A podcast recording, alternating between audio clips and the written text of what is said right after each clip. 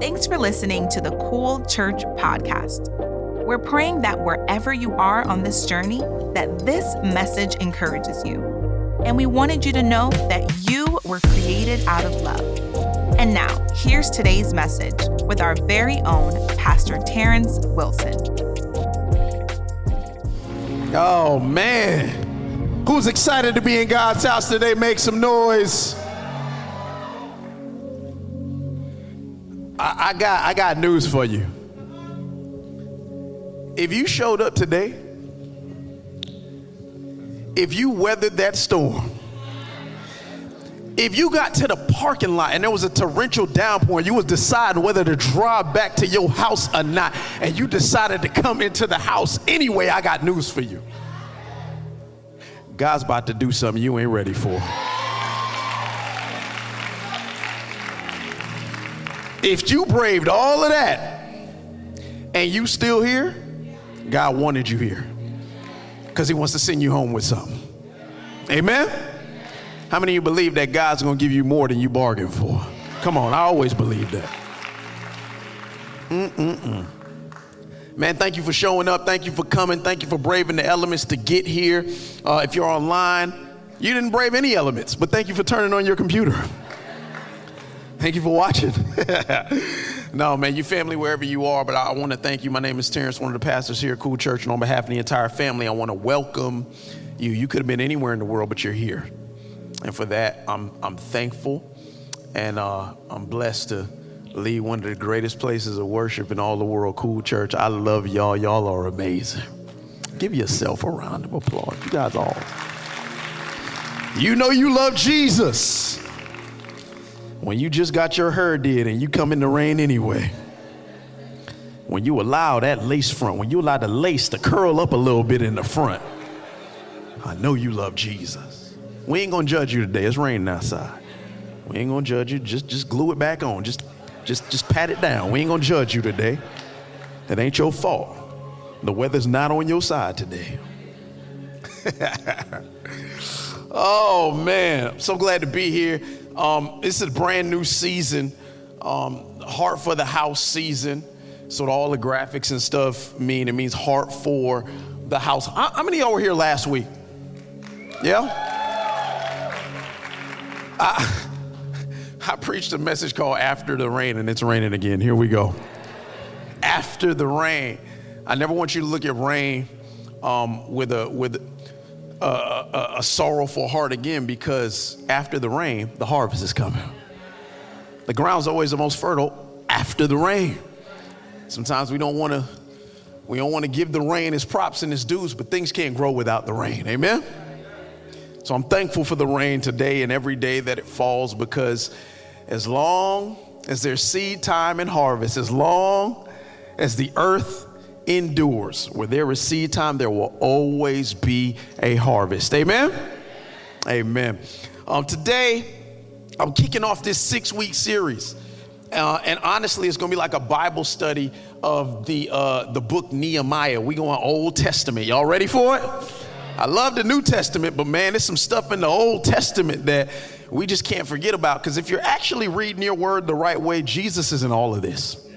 It's not just in the New Testament. He the Bible actually says in the beginning was the Word, and the Word was with God, the Word was God. When Luke writes that, he's talking about Jesus is the living Word of God. He was there in the beginning, He's there in the middle, and trust me, He's going to be there in the end because He's the Alpha, the Omega, the beginning and the end. Everything in this book, every chapter, every book, every line, every verse, every paragraph is trying to point you in one direction, and His name is Jesus. So I hope that as we're studying something in this Old Testament, you see the new revelation that Jesus wants to show you about who uh, He is. And if you have your Bibles, I want you to turn this. This will be our theme verse uh, for this the rest of this next six weeks for this this series. Um, Nehemiah chapter two verses 1 through 5. Nehemiah 2, 1 through 5. Nehemiah is after uh, Ezra. Uh, Ezra and Nehemiah lived at the same time. Ezra was the priest, Nehemiah was the governor. I'll get more into that uh, as we go on. Um, but yeah, uh, Nehemiah chapter 2, verses 1 through 5. Um, and it reads something like this. If you don't have your Bibles, you can look on the big screen behind me. The big Bible up there will have it, or you could use your Cool Church app. How many Cool Church app users are out there? Come on, wave at me. Make, come on. Yeah, I like that. Who still is old school like me? You still got a big old leather bound Bible. Let me see. Wave it at me. Come on. Gee, oh, Jesus. Hallelujah. That's good. Can't cast out a demon with an iPhone now. You definitely can't cast one out with an Android. Your battery dies, what you gonna do? In the name of Jesus. Oh, sorry, let me go get a charger. It don't work. Get a Bible. I'm just kidding. Use your phones, it's fine. 2022, use your phones. Um, Nehemiah 2, verses 1 through 5. Read like this. In the month of the Nissan Pathfinder, no, it doesn't say that. It says in the month of Nissan. It's a joke. It's a terrible joke. I'm a dad. I'm full of dad jokes. In the month of Nisan, in the 20th year of King Artaxerxes, when wine was brought for him, this is Nehemiah talking because he was the cupbearer. When wine was brought for him, I took the wine and gave it to the king. I had not been sad in his presence before. So the king asked me, Why does your face look so sad? When you are not ill. I know that this is talking about an earthly king, but I want somebody to know out there that King Jesus knows when you're sorrowful. He sees you in your sorrow and he cares about the things that you care about. If you believe that, say amen. says, This can be nothing but sadness of heart. This is what the king is telling Nehemiah. Nehemiah said, I was very much afraid, but I said to the king, May the king live forever. Why should my face not look sad when the city where my ancestors are buried lies in ruins and its gates have been destroyed by fire? That's some bold words to tell the king. The king said to me, What is it you want? Then, I love this, I prayed to God of heaven. And I answered the king if it pleases the king, and if your servant has found favor in his sight, let him send me to the city in Judah where my ancestors are buried so that I can rebuild it. And the church said, and the church said, if you're taking notes on this first message in the heart for the house series, I've, I've entitled it this Pray to Build pray to build. Let's pray. Father God, I thank you for this day. For this is the day that you have made. God, let us rejoice and be glad in it. God, I thank you that before the earth began to spin on its axis, you knew each and every human that was going to be in this place today. God, I pray that I would lie down as you rise up. Don't let these words be my own, but let them come directly from your throne room of grace. God, I pray that you open hearts, minds, and ears to be open and receptive to a word that's always going to be about Jesus pray your son introduces himself to people that don't know him and reintroduces himself to people that have known him but have been far from him. Let them know it's okay to come home. Pray that guilt and shame won't hold them back from the relationship that your son died for. I pray these things and I pray once again that this will be the greatest season of victory we ever experience. God, we love you. We praise you. I pray for the one, the one that needs to hear this the most. In Jesus' name. And everybody said, everybody said, Somebody give Jesus one more shout of praise in this place.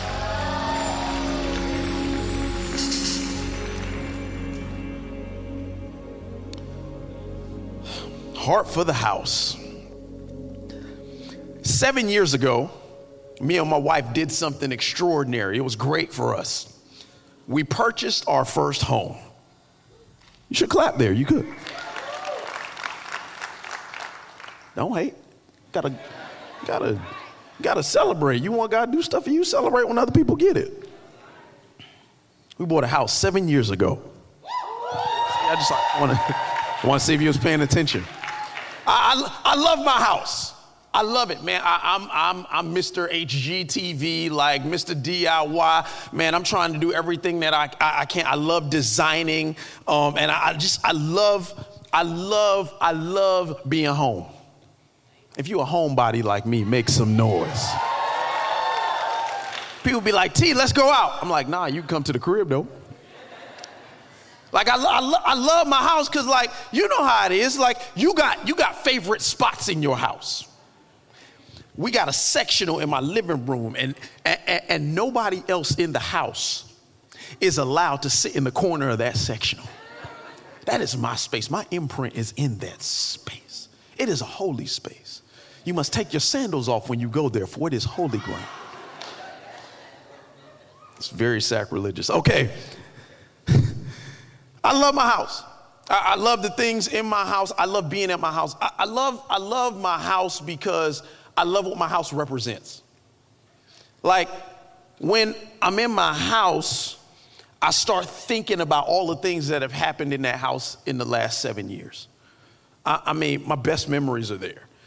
The house has provided us protection. We've been through a few hurricanes uh, in that house. So it always protects us from the storm. Uh, uh, uh I love that, you, you, know, we, we, have, we have a fence surrounding our house. So not only does it provide um, protection from the elements, it provides protection from people.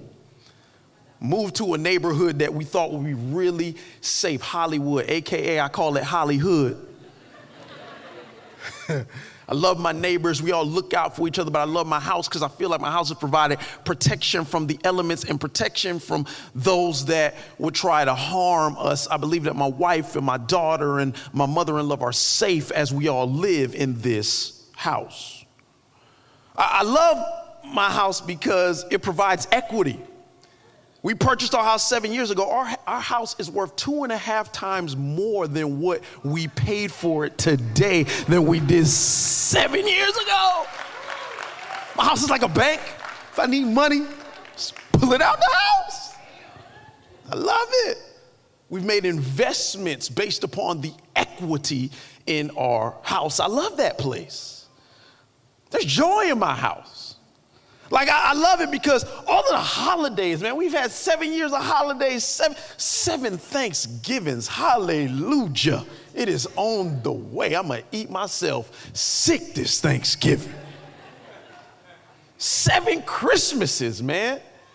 And I, love it because I get to watch like my baby girl grow up through all, all the Christmases. I love when all, all the other uh, kids uh, come over and instead of enjoying the gifts that their parents got them, they play with the boxes in that house. All the memories, man. I, I, I love it. I love all the birthdays in that house. Man, I remember that first year we moved there and it was my wife's birthday. She was turning 25 for the time.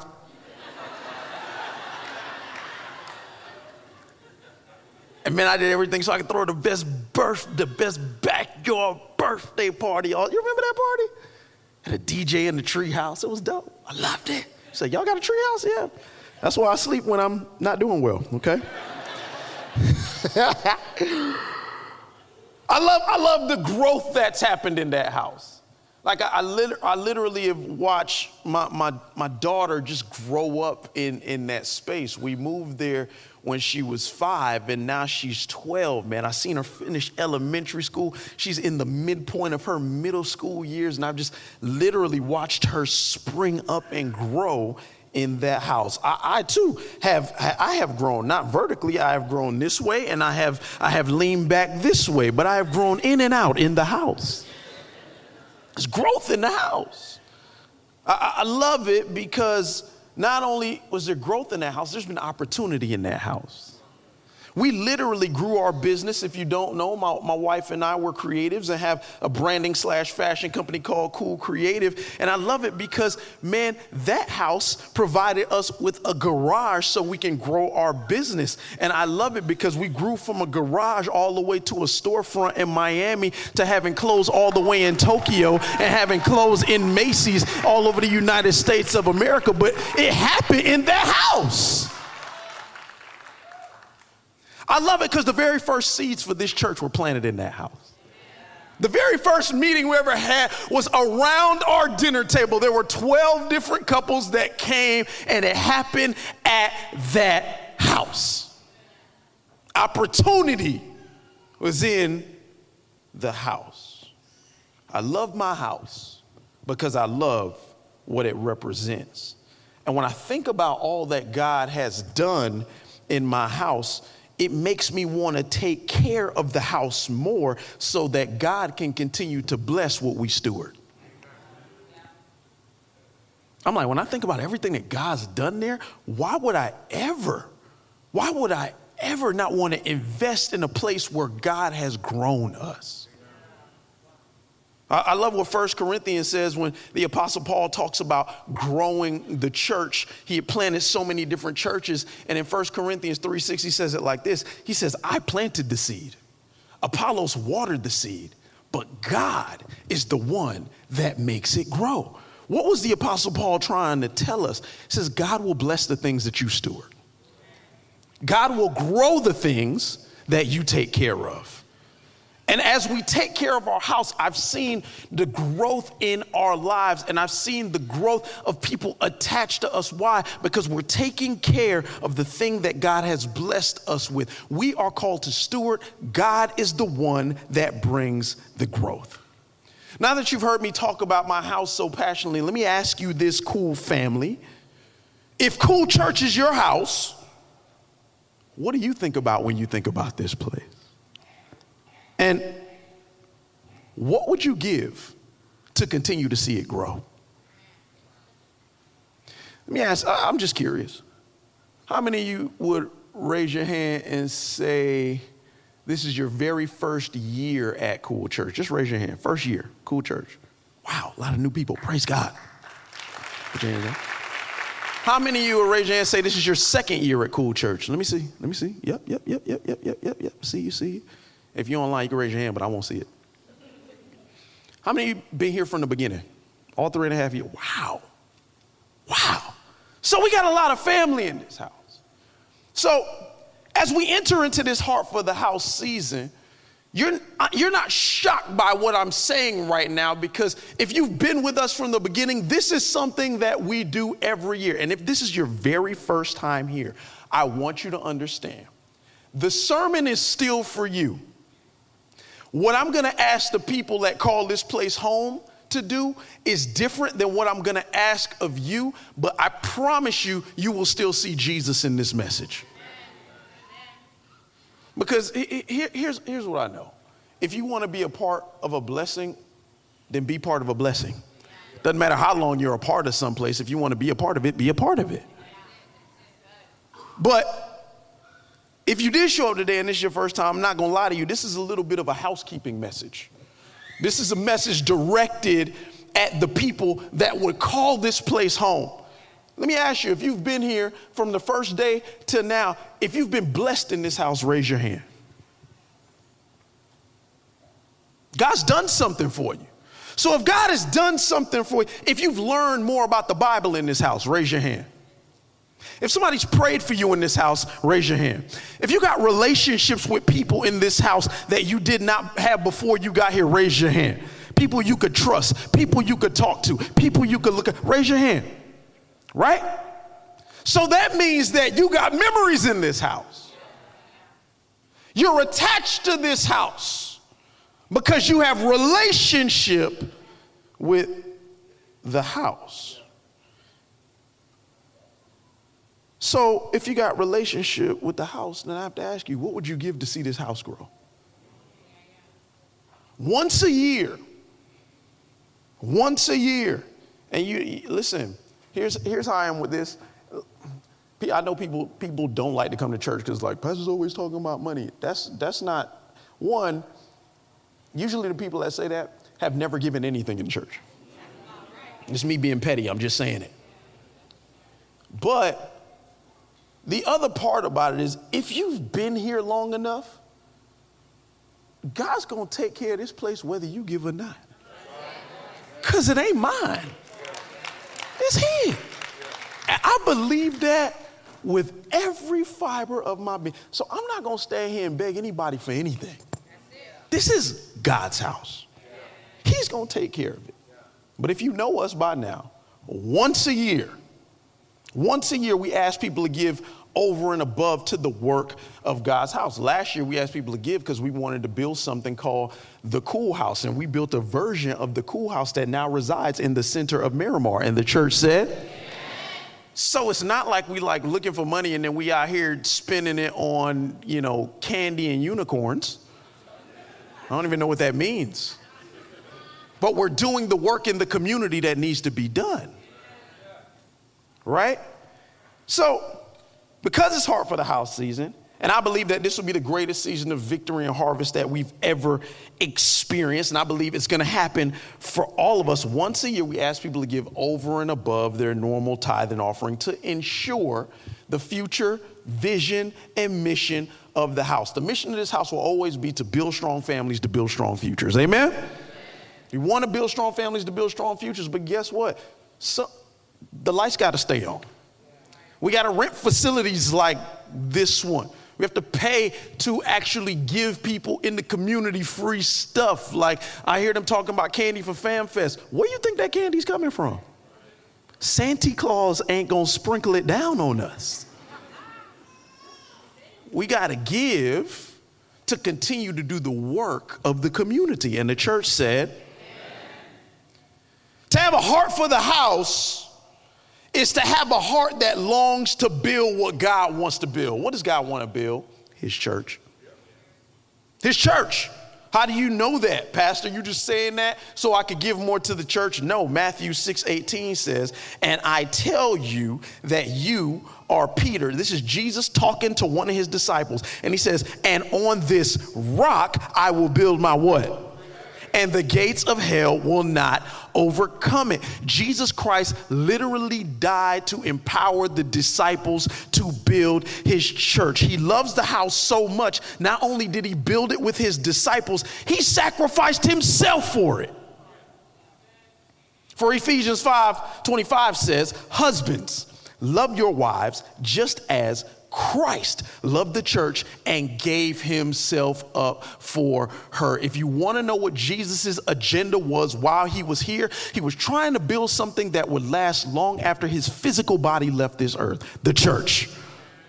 He wasn't just trying to build cool church either. My wife already alluded to it. He was trying to build the capital C church all over the world that would help those that could not help themselves, that would help people that weren't in a relationship with anybody, the disenfranchised, the, the, the downtrodden, the people that nobody was praying for, the people that get cast aside. The church is supposed to step in and be the answer for the people that nobody else will be an answer for. Jesus Christ said, I got to multiply myself within my brothers and sisters so that they could do the work that I was doing. Actually, he says, You will do greater things than he did when he was here. So I must multiply myself in them to get the work done. So I want to build this thing called the church so that my brothers and sisters will get victory. How do I know that? Because it says the gates of hell will not overcome it. Listen, the devil may try you, but he cannot defeat you. Why is he trying you? Because you decided to be a part of the thing that Jesus wanted to build. He's going to try you, but he cannot overcome you. He cannot overcome you in Jesus' name. Jesus loves the church, God's house, and God's people so much he was willing to die for it. And we are called to be his bride and submit all that we are to him. The truth is, though, you'll never give to something you don't have a heart for. You just won't. You, I, I, don't, I don't care how generous you think you are. You give to things that you actually have a heart for. I'm not even saying all the things that you give to are good because someone's got a heart for some crazy stuff. But you will always give to the things that you have a heart for. And this is why we're leaning into Nehemiah in this Heart for the House season. I love him because he was a governor. We'll read about that a little later as we continue to move forward in this book. But before that, he was um, a cupbearer. And after the Jews returned from a 70 year exile from their homeland, this man of God, he had such a heart for God's people and God's presence and places that meant something to God. His heart was literally broken when he returned from this exile. He loved God and his people so much, it literally brought him to tears. The Bible says he cried and he fasted about it when he asked, Hey, how's our home? How's, how's the city of Jerusalem doing? How, how's it doing? He asked one of his brothers, they're like, man, it's not good. The walls are torn down. It's terrible. The Bible literally says that Nehemiah was brought to tears when he heard that the walls of the city were torn down. And over the next six weeks, I want to look at Nehemiah to understand what kind of heart do you have to have to build the things that are important to God?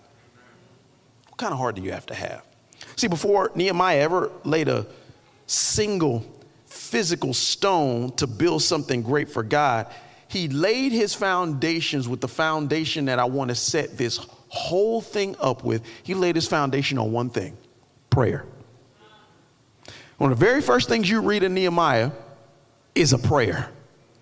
Before you can build something great for God, its foundation must be in prayer. Prayer must be the first stone you lay. You won't, listen, you won't even give with the right heart until you pray. You won't build anything great if its foundation is not on prayer. As we go throughout this series week after week, we're going to literally build something great for God. But if this is not the foundation, I don't want to build it. There's been a lot of great things that are built, but they give no glory to God because their foundations are not correct. You can build something great, but if it's not built on the thing that God wants it to be built on, I promise you it won't last.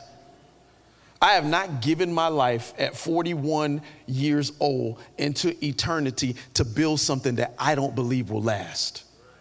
I'm trying to build something for our kids, trying to build something for our children's children. The only way we can build something on earth as it is in heaven that will last for all of eternity is if we build it on the building block of prayer. Prayer must be the foundation, the first stone because your heart won't even be moved to give if you don't give with the right heart. Prayer puts your heart into the right perspective. Can I build anything great for God without prayer. And today, I want to answer the question how do you pray when you want to build what God wants to build? So, there's three things. And the first is this pray with the right heart. Pray with the right heart. Look at look what happens. Nehemiah chapter 1, verses 1 through 4. Here we go. We getting into Bible study. You ready for Bible study? Here we go. Nehemiah 1, 1 through 4. The words of Nehemiah, son of Hakaliah, in the month of Kislev, in the 20th year. You know what Kislev means? You know what the month of Kislev is? You're going to get excited when I say it. You know what it is? In the Hebrew calendar, the month of Kislev is guess what month? The ninth month. What did we talk about last week? What does nine mean in the spirit? It means finality. It means something is finished. It means something has passed through the fullness of its time. I already told you, women carry children for how long before their birth? Nine months. It just so happens that when we pick up this story about Nehemiah, the Bible wants us to know that it's in the ninth month because before Nehemiah could do something new, something had to end. God was like, I'm done. This exile is over. My people must be rebuilt, and I will first start with this wall. But I need somebody that is sick and tired of being sick and tired. I need somebody that's done with the nonsense. I need somebody that's tired of the last season and excited for the next season. So he finds Nehemiah in the ninth month. The ninth month, in the month of Kislev, in the 20th year, while I was in the citadel of Susa, Hanani, one of my brothers, came from Judah with some other men, and I questioned them about the Jewish remnant that had survived the exile and also about Jerusalem. They said to me, those who survived the exile are back in the province, uh, back in the province, are in great trouble and disgrace. The wall, listen, the wall of Jerusalem is broken down, and its gates have been burned with fire. When I heard these things, this is Nehemiah telling us how he felt. When I heard these things, I sat down and wept. First thing he did when he heard it. He cared enough to ask, Hey, how are my people doing? How's the city doing? Everything's burned down. People, people are a mess. Like, it's not good, his brothers told him. When I heard these things, I sat down and wept. For some days I mourned and fasted and prayed before the God of heaven. Let me give you a little context on Nehemiah. So, the reason that the Jews had to go into exile in the first place is because they were disobedient. They've been, they were being warned since the time of Moses. Y'all need to get y'all act together. God's done all this for you. He, done, he, he got you out of being in bondage. You were an enslaved people. God freed you. They wanted to make golden calves. They were doing all kinds of nonsense. Finally, they get to the promised uh, land with Joshua, and, and they, they, they, want, they want kings. God's like, I'm your king. They was like, no, we want a king that's a man. So they go through all these different lists of kings King David, King Solomon. King Solomon builds this beautiful temple. The people are still cutting up, and all these corrupt kings are, are, are, are serving other gods and worshiping other gods gods and doing all kinds of madness. And God's like, I'm done. I told y'all. I tried to give you an opportunity to get it right. And time after time after time again, they repented, they went back to the nonsense. They repented, they went back to the nonsense. God's like, you know what? I told y'all what was going to happen. God has to keep his word. He is not a man that he should lie. So finally, he sends King Nebuchadnezzar of the Babylonian Empire, and they literally they take all of the Hebrews captive into Babylon. They take the best and brightest of them, like Daniel, Shadrach, Meshach, and Abednego. They make some of them eunuchs because the closer you were to the king and his queen, this is the things that they would do to you to keep you in line and keep you in check to make sure you're not doing something funny in the household. They take the best and the brightest of them, and they would work them, and, and, and they took them from their homeland, and then they went to their homeland, and they desecrated their homeland. They burnt the walls down. The beautiful temple that David gave all his money for and Solomon built up with his own hands was burnt to the ground. And king after king ruled over them. King Nebuchadnezzar, Belshazzar, there were many different kings that, that came. And eventually, the Persian Empire overthrew the Babylonian Empire. King Cyrus of Persia, he overthrows them. And this takes place after 70, 70, 70 years of captivity. They got so used to being in, in, in, captivity, God was like, hey, get comfortable here. Make homes here, plant gardens. You might, as, hey, even in captivity, you can prosper with me because I still love you. I ain't forget about you yet. But he's like, get comfortable here because you're going to be here for a while. They were here for 70 years. Finally, King Cyrus of Persia comes in and he begins to free the people and send them back to their homeland. They come back in three different waves from exile after 70 years. Nehemiah, at the time, um, after King Cyrus, other kings that came, but King Artaxerxes comes along, and Nehemiah is the cupbearer to the king. So he's kept in the palace. Um, he acts as an advisor because he had the ear of the king, but he was also the cupbearer to the king. Um, over time, he will become a governor. We'll read more about that in a sec. But there was another young man named um, Ezra who would have been a priest at the time, who was around when the exile was over. And Nehemiah and Ezra worked very closely together. So, Nehemiah, while he's in the king's palace, he asks when he sees his brother who has just come from um, Jerusalem, which had been the capital city of Judah. This is, this is the Mecca.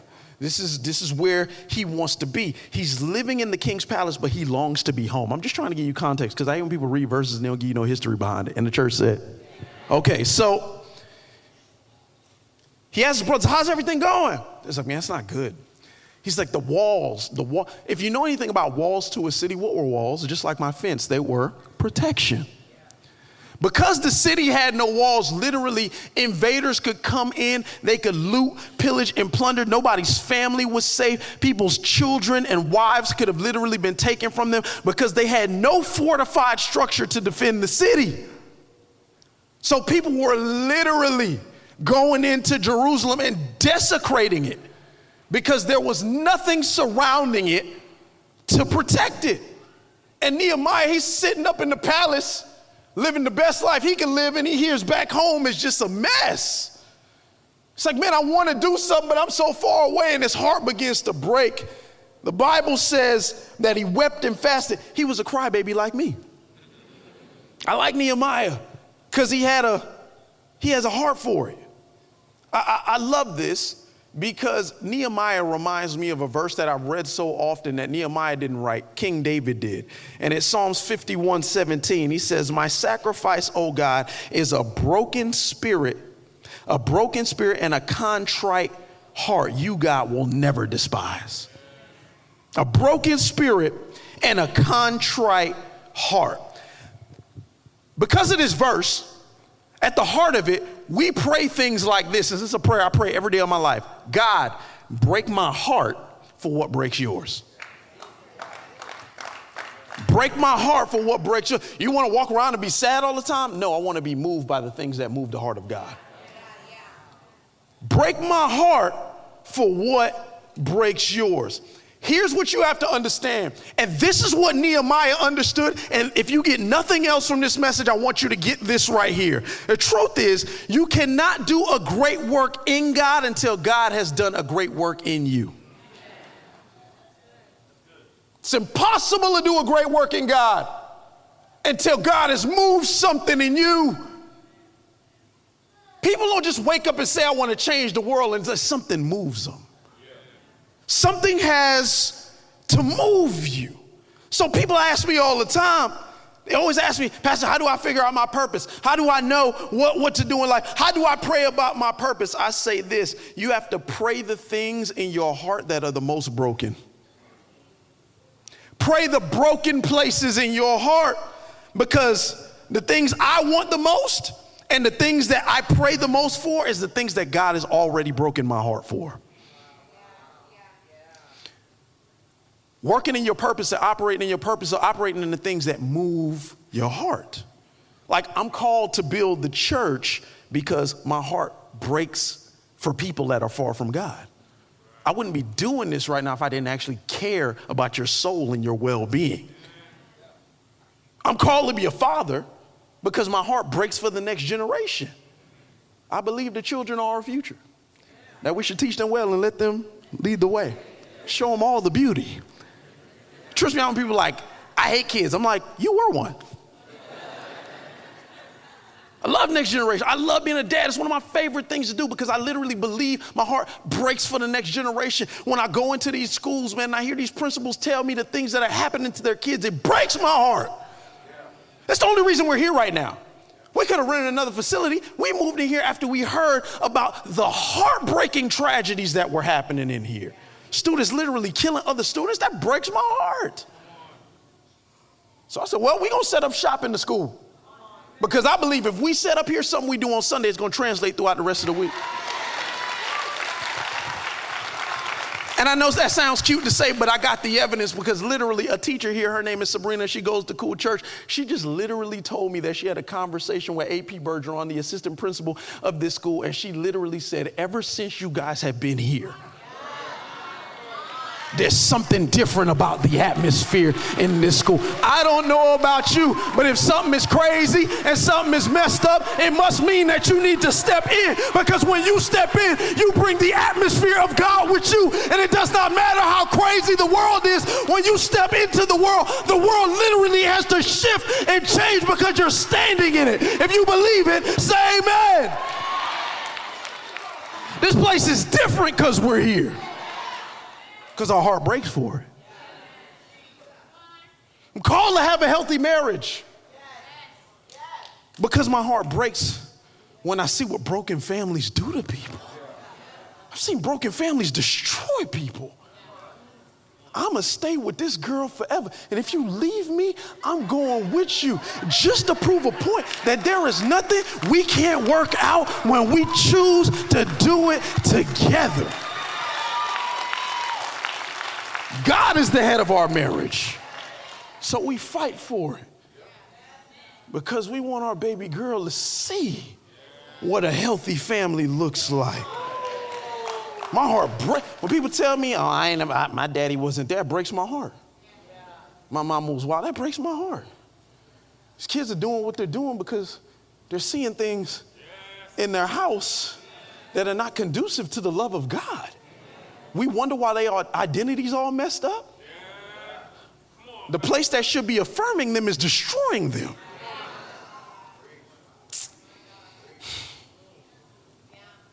I'm called to be an encourager because my heart breaks for people with no hope. Man, you just don't know what I've been through. You're right, I don't, but it could always get better. Like, you know how sad it is to live with no hope? There's people in this world just depressed and they see no way out. And I'm gonna keep on saying that when you get to the lowest of low, it ain't nowhere else to look but up. Just look, man. If it can't get any worse than this, then that means it can only get better. I'm a glass half full kind of guy. Because I'm believing that it's always better, that the best is yet to come in Jesus' name. My heart breaks for people with no hope. See, what am I trying to tell you about prayer in this space?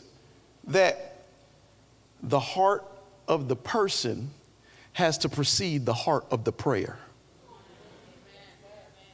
You can't pray, you can't pray broken prayers until your heart is first broken. You can't pray about something that you are not broken up over. And I love Nehemiah because he literally is, te- he's like, man, I was so beat up by it. I cried and I fasted about it, man. It, it broke my, my heart. But here's what I love about Nehemiah, because some people, like, you know, they have, they have like, they, they have like sympathy for people. That's so bad, oh, and then they flip the channel. You know, some people you have empathy. It's like, oh, I feel, oh, I feel, I feel something. I want to do something, but then they still turn the channel. But then there's these people with compassion. Their heart breaks and like, I got to do something about that. And they actually go and do it. See, I, I want to be the person that when my heart breaks, it breaks me to action. And, and this, is, this, this is what Nehemiah does because he tells you how sorrowful he is and then literally spends the first chapter telling you the prayer that he prayed because he couldn't just stay broken about it, he had to do something about it. I love this because the heart of the person had to precede the heart of the prayer. And Nehemiah goes directly from a place of brokenness to a place of prayer. Listen, men and women of God, we pray about everything at all times. We pray about if prayer isn't a daily part of your life, you're not doing this right. There is a way that seems right to a man, but in the end, it leads to death. I'm telling you, if you want to, if you want to live this Christian life properly, you need to learn how to pray. You really need to learn how to pray. This is why I love what Philippians 4, 6, and 7 says. It says, Don't be anxious about anything, but in every situation, we're going to say that all together, but in situation, by prayer and petition with thanksgiving, present your request to God, and the peace of God, which transcends all understanding, will guard your hearts and your minds in Christ Jesus. Prayer is not only a last line of defense, prayer should be your first resort. After your heart breaks, the first thing you need to do is pray. Don't just sit there with a broken heart. Oh, what can I do? Pray. My prayers move mountains in the name of Jesus with the faith the size of a mustard seed. You only, like, I, lo- I love Jesus because it's like, man, the, the prerequisites ain't even a lot. You just need a little bit of faith to pray. You need a little bit. And a little bit can do a lot. It can move a, it can move a mountain. Like first, first line of defense is prayer. I love this because when Nehemiah finally prays, he prays with a posture of a servant praying for other servants. Before we ever hear Nehemiah's prayer, we see his heart. Here's the heart of a servant. It's a servant praying for other servants. You said, What are you talking about? Look at Nehemiah 1 6. It says, This is what he prays to God. Let your ear be attentive and your eyes open to hear the prayer your what? Is praying before you today and night for your the people of Israel.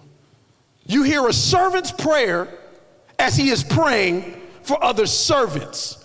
What is that telling me and teaching me? If you want to pray something great for God, your personal aspirations better not be at the center of it. You need to pray with a servant's heart. See, are you praying to build the church to build you or to build God's people? Or are you praying to grow your influence so that people see you? Or are you praying so that when they see you, they see God? Are you praying to build your business for your personal legacy? Or are you praying to leave a legacy of generosity that builds the kingdom of God on earth as it is in heaven? I want to leave something for my kids. Yeah, I also want to leave something for the kingdom. I, am not, I'm not a businessman. I mean, I, I like to make money. If you like to make money, you can cheer for that. If you like to make money, say amen.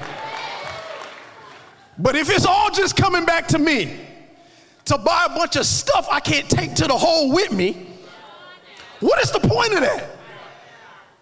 I never seen a U-Haul hooked up to a hearse.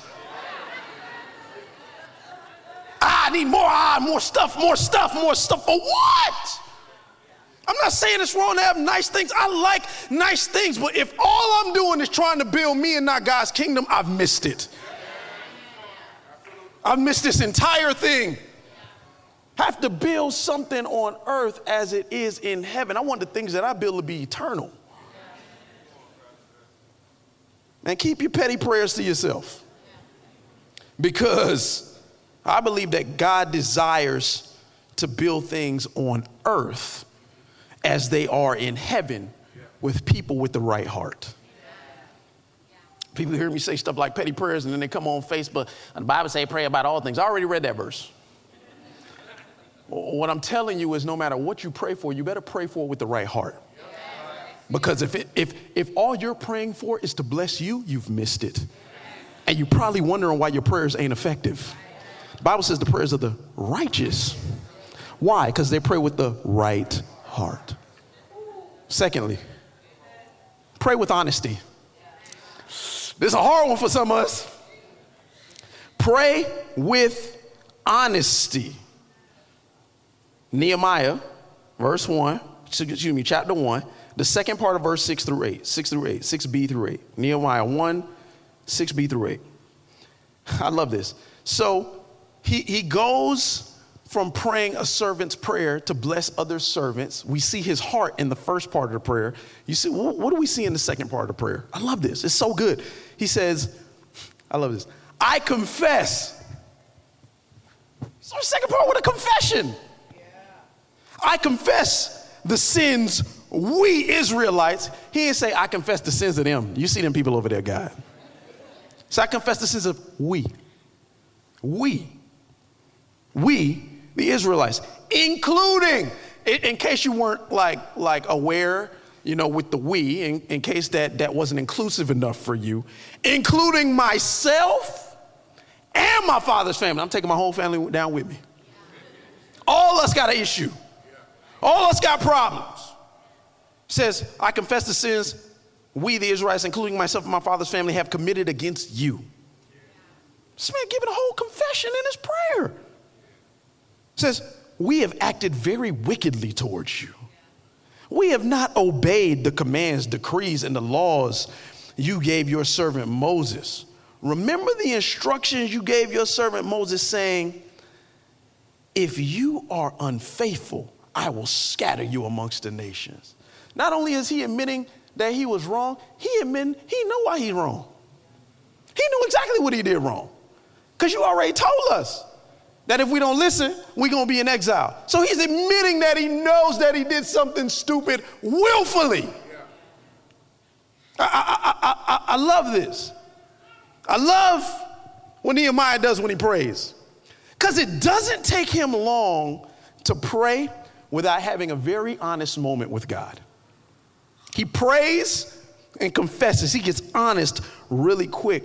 And I love prayer Because prayer is the place, men and women, brothers and sisters, family, that we get to confess and repent of things that the one who can actually do something about it can hear us when we pray them. That could bless somebody's life if they really received that.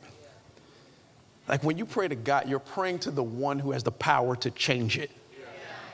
You're praying to the one that has the ability to, to, to, to actually fix the situation that you find yourself in. But he's looking for you to be honest with him. And it's stupid. It's like, you got to be honest, like, but you also have to know, like, this is why it doesn't make sense to lie to God. He knows anyway. Some, some of y'all like, like, like trying to pray and like dance around what you did to God, like, like if you say it in the right way, he ain't gonna figure it out. You know, God, I, you know, I had a late night last night, didn't feel good about it, you know. Stayed at somebody's house, probably shouldn't have, you know, you know. I did my chill was too hard on my Netflix and chill, God, but I'm sorry. It's like, God, no, you had sex with that person? Why you, why you trying to smooth it out? Like he don't know. He, he, was, he was like, wow. He's like, it's so bad, I can't even look at it. His eyes cannot look upon what? Sin. Just give me your Bible with the jokes. God knows what you did. I know what you did last summer. He knows. he knows. So why, why are you trying to dance around what you do with him? Like some of y'all are more honest with people than you are with God. Let me drink this water. I wish this was tea so I could sip it.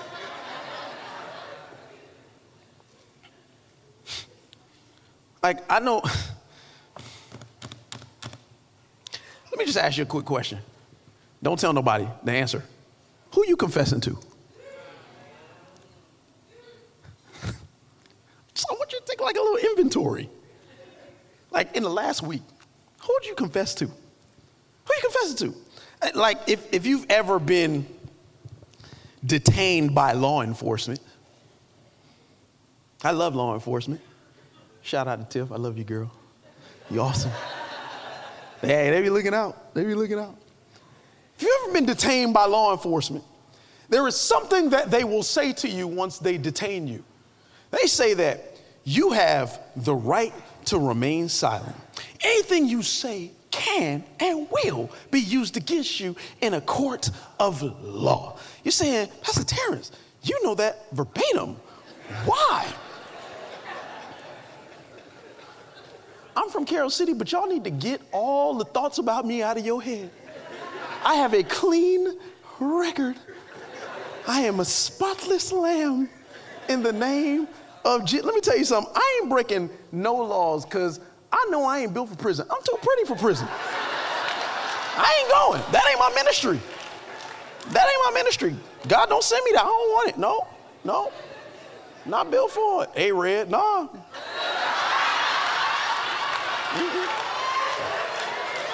I'm not built for it.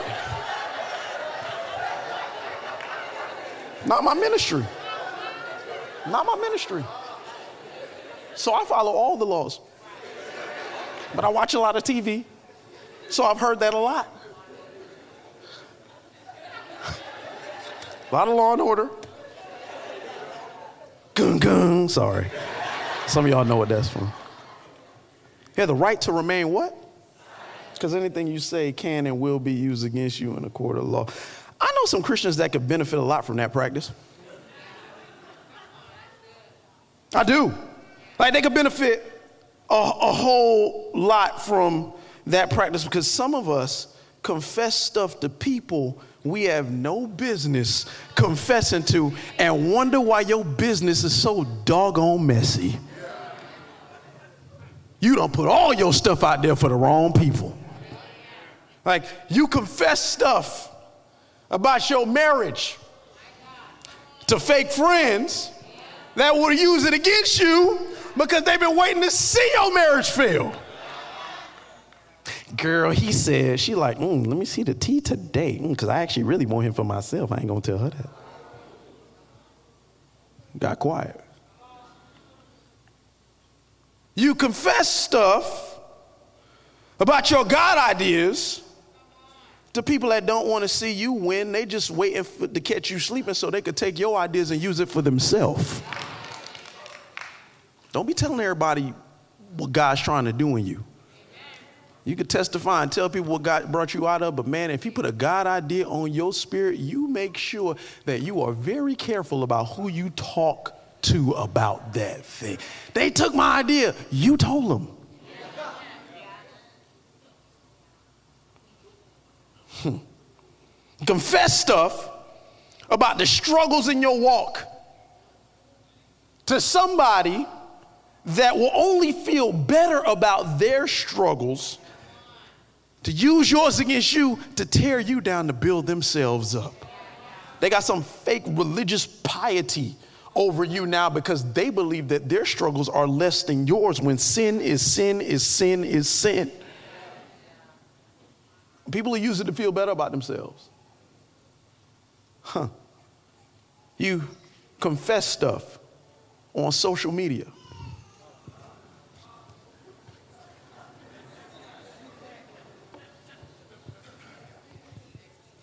You confess stuff on social media to a mob of trolls that are looking to use any information against anybody to validate their ridiculous opinions and worldviews. Don't be mad at them. You gave them ammo to work with.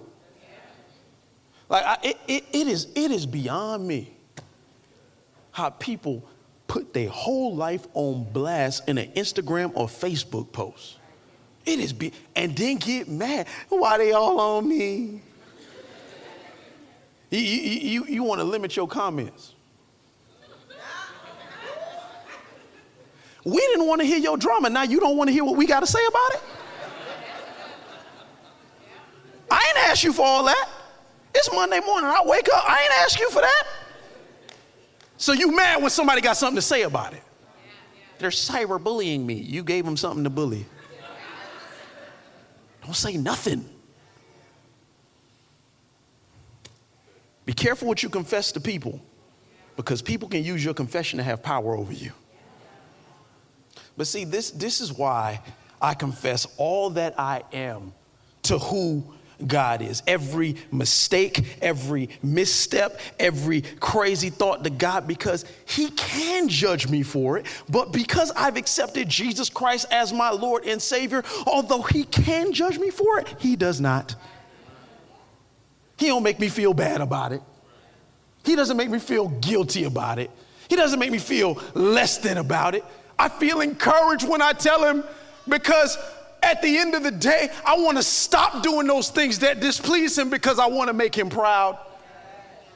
Him knowing holds me to a higher standard.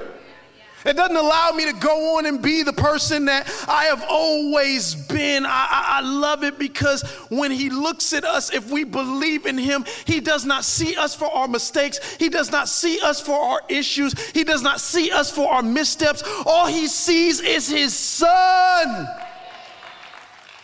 All you have to have is a broken and repentant heart.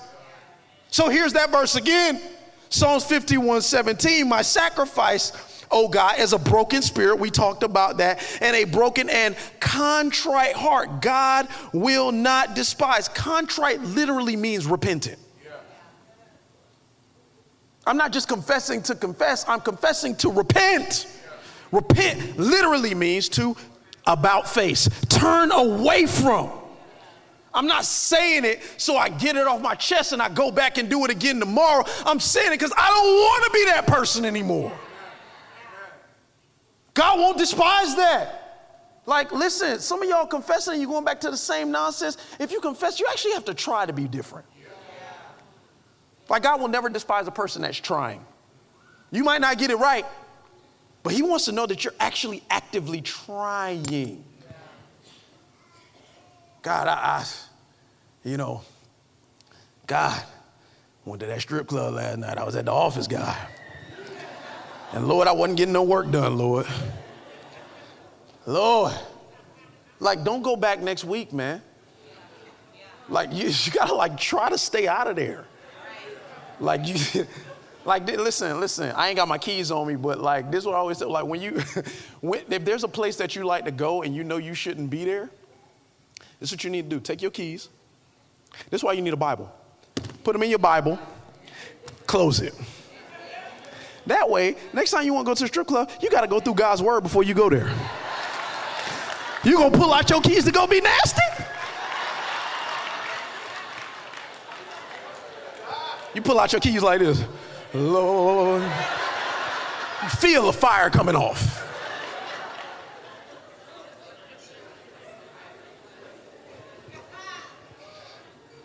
You on here doing all kind of nasty stuff?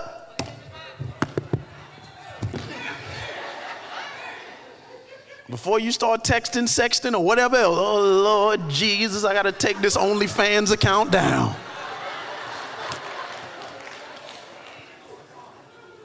That's how you know about that. I know the interests of net. I'm staying away from all that stuff.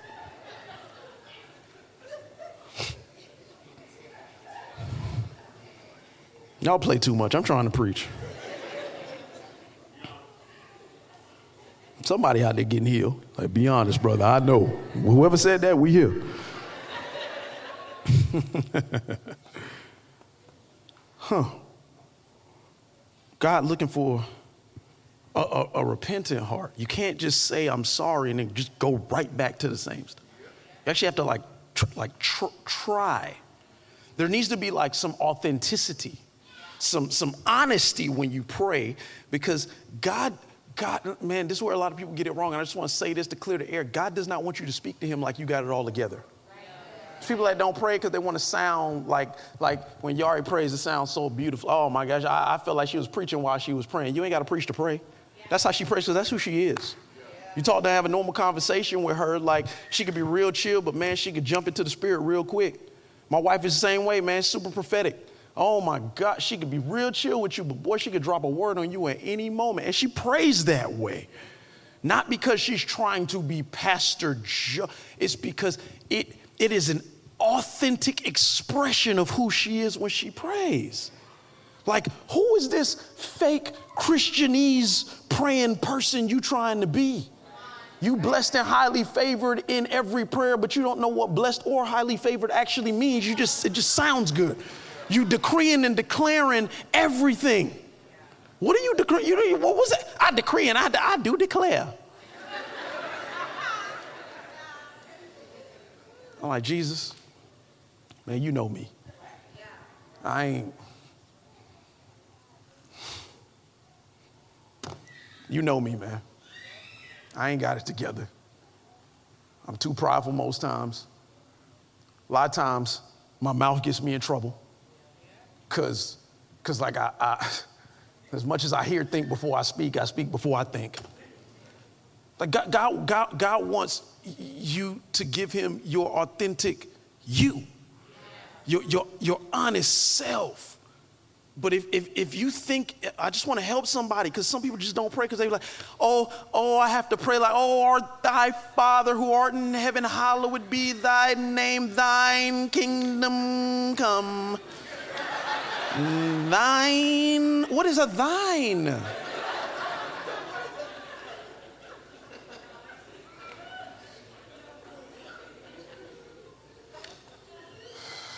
God, I went again. I, man, I really wish, man, I should do what Pastor T said and put my phone and my keys in my bag. I was tripping, but I just, I had, I had a moment, man. Help me stop having moments. Like when I think about going there, God, help me pick up my word and start reading who you are so I can stay out of places like that. Like you, you don't have to have a fancy Christianese prayer, man. This, this is not the guy who, I don't even know who made that stuff up. Like God gave you language, He gave you vernacular, the speech of the common man for you to speak to Him the way that you speak to Him. Don't try to speak to him the way you hear somebody else speaks to him. I'm not, I'm not trying to, I'm not, I'm, listen, I'm not trying to take fire or thunder or not validate the way other people pray. They pray that way because they feel like they need to pray that way. But you need to pray the way that you feel like you need to pray because God will hear you because he made you. I, I love this because after Nehemiah has this honest moment, look at what he does. We're almost there. Nehemiah 1 9, he says, after he repents, he, I love this, after he repents, he recalls a promise from God. But if you return to me and obey my command, he's like, God, I messed up, my family messed up, all the Israelites messed up. We, did, we messed up bad. But you said, if you return to me and obey my commands, I want somebody to hear this and put this in their spirit because it could bless you today. That even if your exiled people are at the farthest horizon, underline that, the farthest horizon, I will gather them from there and bring them to a place I have chosen as a dwelling for my name. What's God saying? I don't care how far you are. Because the truth of the matter, never ever forget this family. Where there is repentance, there is redemption. There is nobody in this entire room that is too far from God. I don't care how many sexual partners you have had. I don't care how many drugs you have done. I don't care how many times you have gotten divorced or remarried. I don't care how, how bad your language may be. I don't care what you have done. The people you have downcast, the people you have abused, the people you have done wrong or stabbed in the back. Nothing you have done is too far for God to save you from as long as you have a repentant heart. Because there is always redemption where there is repentance. I thank God that He saved me from some of the furthest places I ever traveled to. All I got to have is a repentant heart. Pray with honesty. And finally, pray with the right heart. Pray with honesty. Pray for success. Man, if you ain't shouting right now, I don't even know what to tell you. See, the, first, the first two was like you doing an internal inventory. The last one is to release something. The first two was in, the last one is out. Pray for success. This is my glass half full, part right here. Nehemiah 1 10 through 11 they are your servants and your people. So after he reminds God of his promise that says that there's no far place that we could go that we can't come back from if we're if we're honest with him, then he says, "They are your servants and your people whom you redeem by your great strength and mighty hand, Lord." Let your ear be attentive to the prayers of this your servant and the prayers of your servants who delight in revering your name. Give your servant success. What? This is like one of the greatest prayers in the Bible. My voice had to change octaves to let you know. Give your servant success today by granting him favor in the presence of this man. This man was the king he was talking about. God, I need success when I step to the king. I need, I need success. This is hilarious. He says that and then says, I was the cupbearer to the king.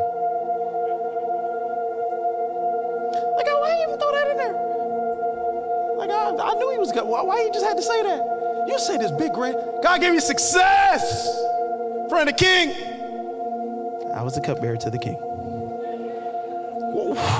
Like, what, what, what, what's, what's going on there with, with, with Nehemiah? Why, why does he have to give us that reminder that he was the cupbearer to the king? I mean, think about this. He was the cupbearer going to ask the king to rebuild the walls of a fallen city. The cupbearer? Oh, some of y'all don't know what a cupbearer is. Okay. The offer of cupbearer, this is Nehemiah's office, put him in close and confidential proximity and contact with the king. As the cupbearer, one of Nehemiah's responsibilities and duties was to guard anyone from poisoning the king.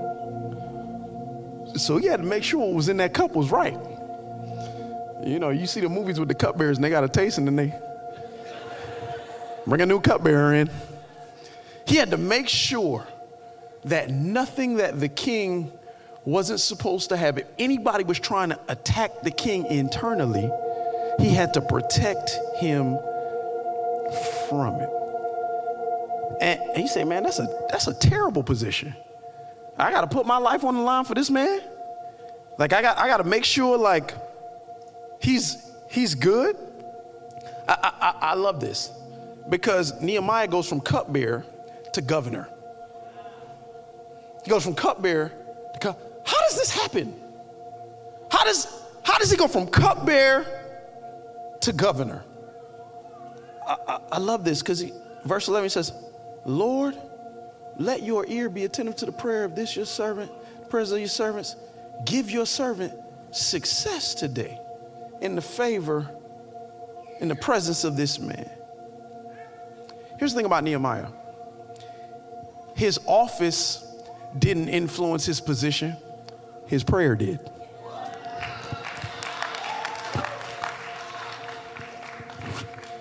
Some of you think you can't even approach certain people because of your office. I could stand in front of kings. I'm intimidated by no one. A, a lowly pastor could stand next to city officials because I'm a giant in the kingdom. I ain't scared of nobody. What, what could you do to me? The most you could do is say no. And then I'll just ask again. Because I'm going to go through all the no's till I get the yes. What, what could you do to me? You might be the king, but you ain't God. That's who I work for. That's who I report to. So, though my earthly position may seem low, my office and my position is not dictated by man, it is dictated by my prayers. I'm praying that things are on earth as they are in heaven. If I'm a giant in heaven, then I got some big shoes to walk in on earth. I ain't got to fear anybody. And I'm going to keep stepping to the people that need to be stepped to. Because though they may seem like a giant in the physical, how many of you know that we serve the God that slays giants regularly?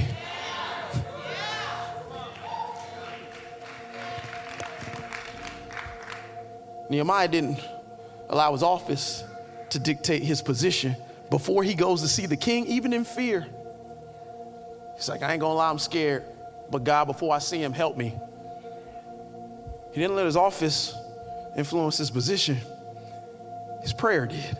So it didn't matter if he was a cupbearer, doesn't matter what position you have teacher, sanitation worker, neurosurgeon, government official, administrative assistant, executive assistant. That sounds even fancier. United States postal worker. Your position don't give you big shoes. Your prayer does. Your prayer does. Nehemiah was a cupbearer, and it was his job to make sure that nobody poisoned the king. So we had to inspect everything that was put in the cup of the king, and he personally had to pass the king the cup. If there was poison in that cup and he did not catch it for whatever reason, his life would be in jeopardy because if the king died, he would have died too because he did not do his job properly. As a matter of fact, he would have been the prime suspect in the murder because they like, how you ain't catch it? He was the cupbearer. Huh. Let me ask you a question. I thought this was funny when I when I read it and I thought about it. Holy Spirit just asked me this question. He said, Terrence, if you were a cupbearer, what do you think you would pray for every day? Nehemiah was praying for success to talk to the king. But if I'm the cupbearer, I ain't praying for success. I'm praying for survival.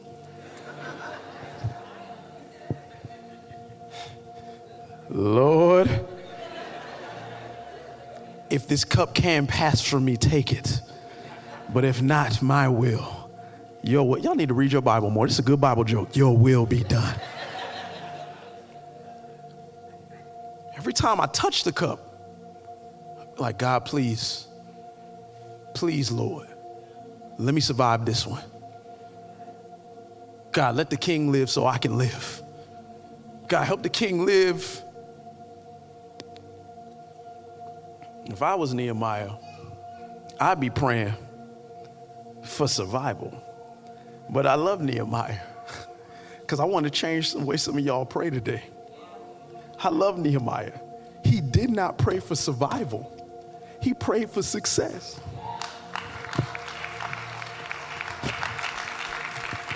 He prayed for survival, he prayed for success.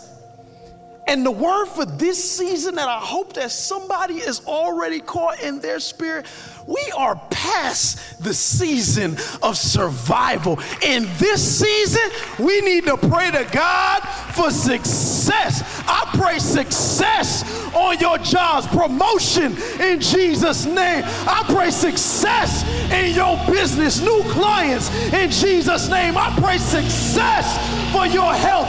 No more medication necessary in Jesus' name. I pray success for your marriage, happy and enduring homes in Jesus' name. I pray success on your house hunt, home ownership over somebody's life in the mighty name of Jesus. I pray success for your kids, good grades, and a God identity. In Jesus' name, I pray success as a single.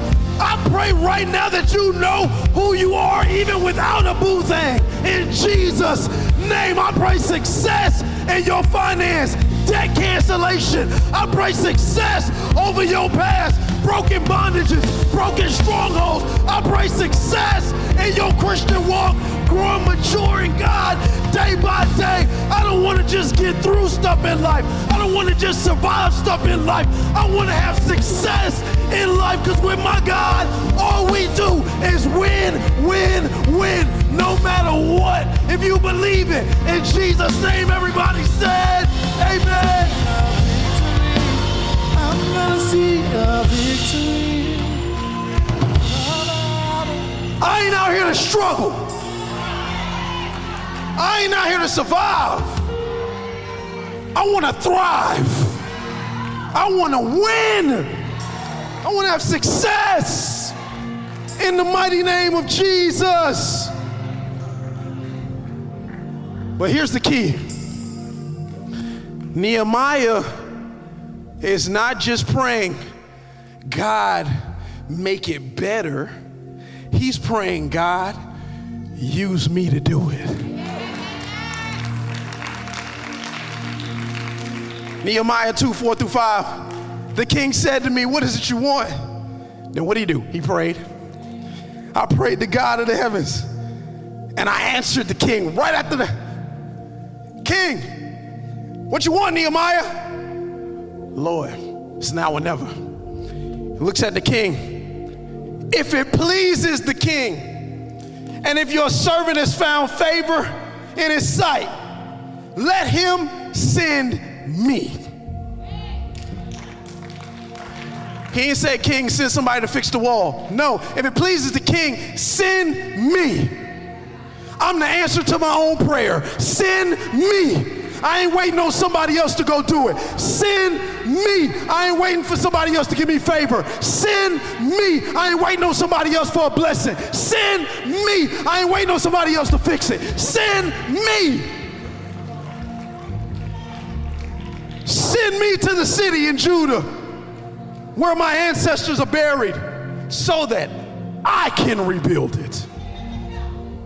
Nehemiah was not waiting around for somebody to be the answer to his prayer. He knew that God gave him everything he needed to be his own answer to prayer. Don't just pray for success. Step through your fear, do whatever you need to do to do what God has called you to do. Because if your vision or mission is truly from God, it cannot fail. You will win in Jesus' name. And I love the response of the king as I close Nehemiah 2 6. Then the king, with the queen sitting beside him, asked me, How long will your journey take? And when will you get back? I love this. It pleased the king to send me.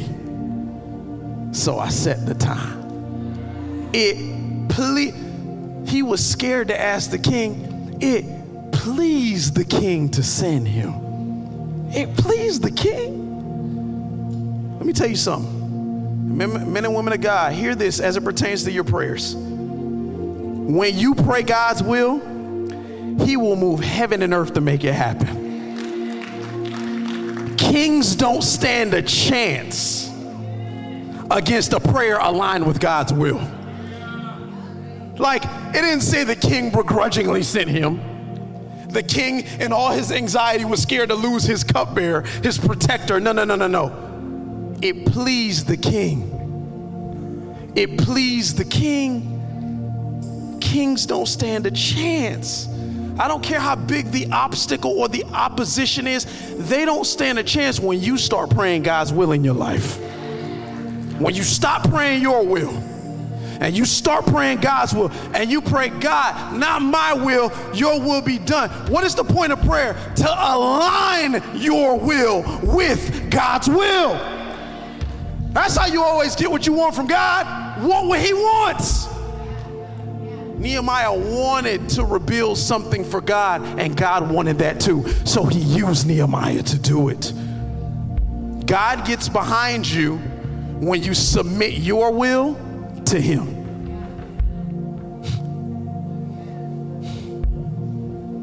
What does Jesus have to do with any of this?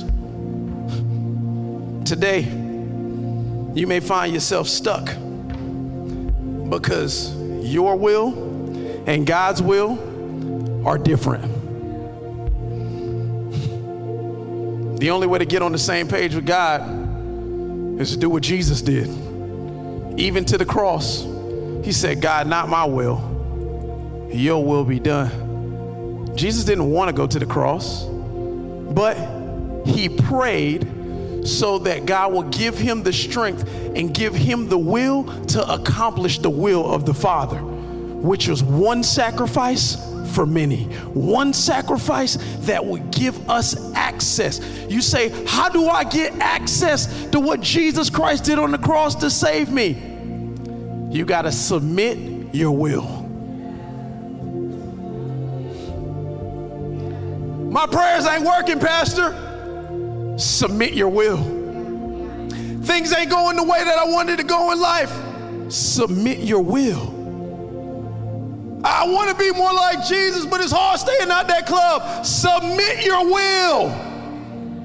Because if you submit your will to Jesus and your will becomes God's will, He will answer that prayer every single time. So many of us have a hard life when God, Jesus said in John 10 10, this is a thief that comes to steal, kill, and destroy. But I have come to give you life and life more abundantly. You want to walk in that abundant life? Submit your will.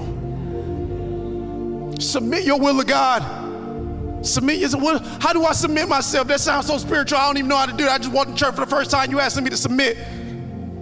Surrender your life to Jesus, his one and only son that died on a cross. And when he was on that cross, all the sin of the world got put on him. Past, present, and future. Your sin, my sin got put on him. And the reason I can stand with my chin up, shoulders back, and head held high is that even when I sin now, my broken, repentant heart longs to be better because I've submitted my personal will to God a long time ago. Today, with every head bowed, every eye closed, you may be in this place today. You say, God, I'm finally ready to submit my will. All it takes is a prayer. Bible says in Romans 10 9, if you confess, don't confess to man, if you confess with your mouth that Jesus is Lord and you believe in your heart he was raised from the dead, you're saved. That's how you submit your will. Submit it to Jesus and he will change you from the inside out all over this room and everybody watching online, if you're out there and you say, I'm ready to submit my will to Jesus once and for all, I want to know that I know that I know that I am aligned what He wants me to do in my life. I want to align my will with His. My will is done. I want to give it all to Him. No more games, no more running, no more acting like I'm doing it right, knowing I'm doing wrong. I really want to submit everything to Jesus today. On the count of three, if that's you, I want you to raise your hand. Don't look around. This ain't, listen, listen, this between you and Jesus. Listen, if you're worried about somebody else submitting their will or seeing you submit yours, you missed it. This is about you and God, no one else. On the count of three, you want to submit your will to Jesus once and for all. I want you to raise your hand. Maybe you've never done it. Maybe you did it before, but you've been running. It's time to get for real. Submit your will to Him. On the count of three, raise your hand high enough and long enough for me to see it. One, two, three. Hold it up. Don't be scared. I see you and you and you and you and you and you and you and you and you and you and you and you. I said all those yous because I want you to know that you're not alone. Here's the hard. Listen, here's the hard part. You already got your hand raised. You already standing up. And there's people. I have done this a million times myself until one day it clicked. Like, hey, Jesus is already carrying it. I've submitted it and it's on Him. So if your hands up and you want to submit fully, this is the hard part. Jesus says, if you deny me before man, I will deny you in front of my Father. Don't deny him any longer. On the count of three, if you raise your hand and you want, come down right now. Let me pray for you. Here we go. One, two, three. Come, come, come. Don't wait. Come, come. I said all those yous so you know you are not alone. Come, come, come, come, come, wherever you are. Come. Submit. Submit your will to Jesus. He'll change you from the inside out. Come. I want to pray for you. I'm gonna see a victory. I'm gonna see a victory. For the battle belongs to you, Lord. I'm gonna see a victory. I'm gonna see a victory.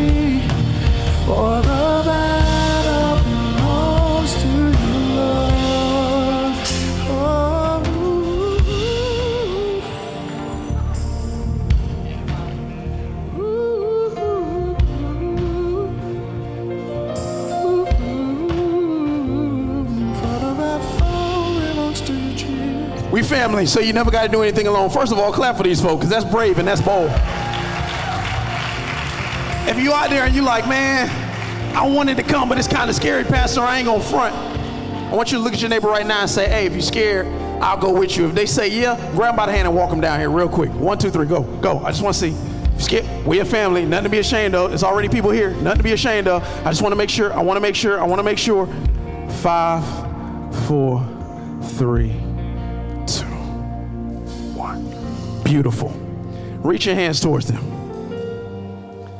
Maybe you want to reach your hands up. You say, why? Just surrender.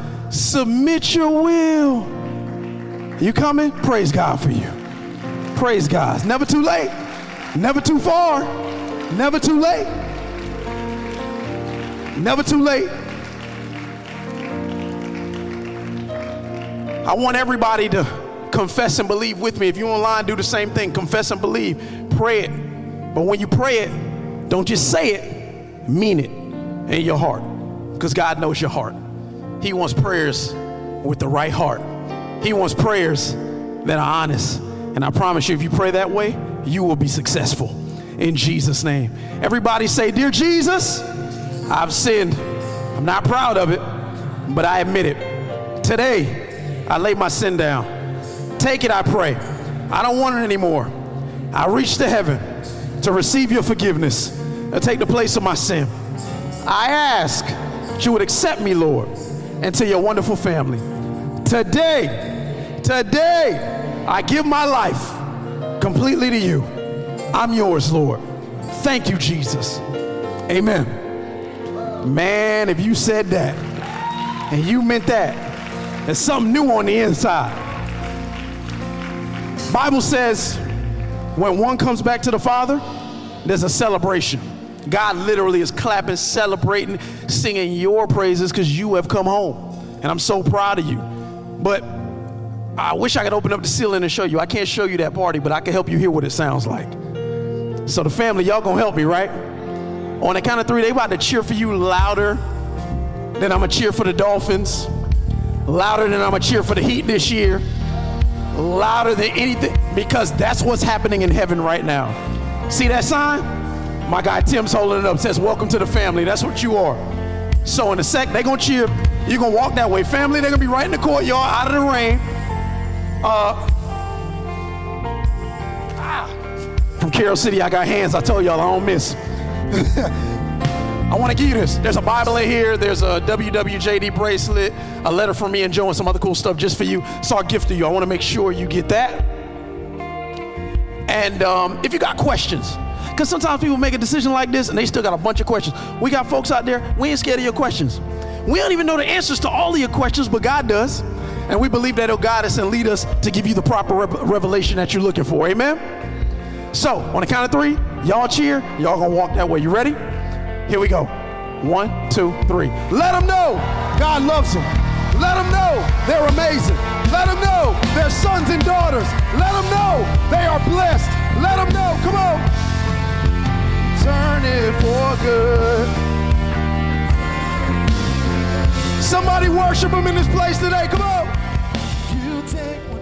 Thank you so much for listening. To hear more messages like this one, please be sure to subscribe and check out our podcast channel. And if you like what you heard, please consider sharing with your friends because it helps so much. Don't forget to connect with us at our website, thecoolchurch.com. And be sure to follow us on Instagram and Facebook at We Are Cool Church.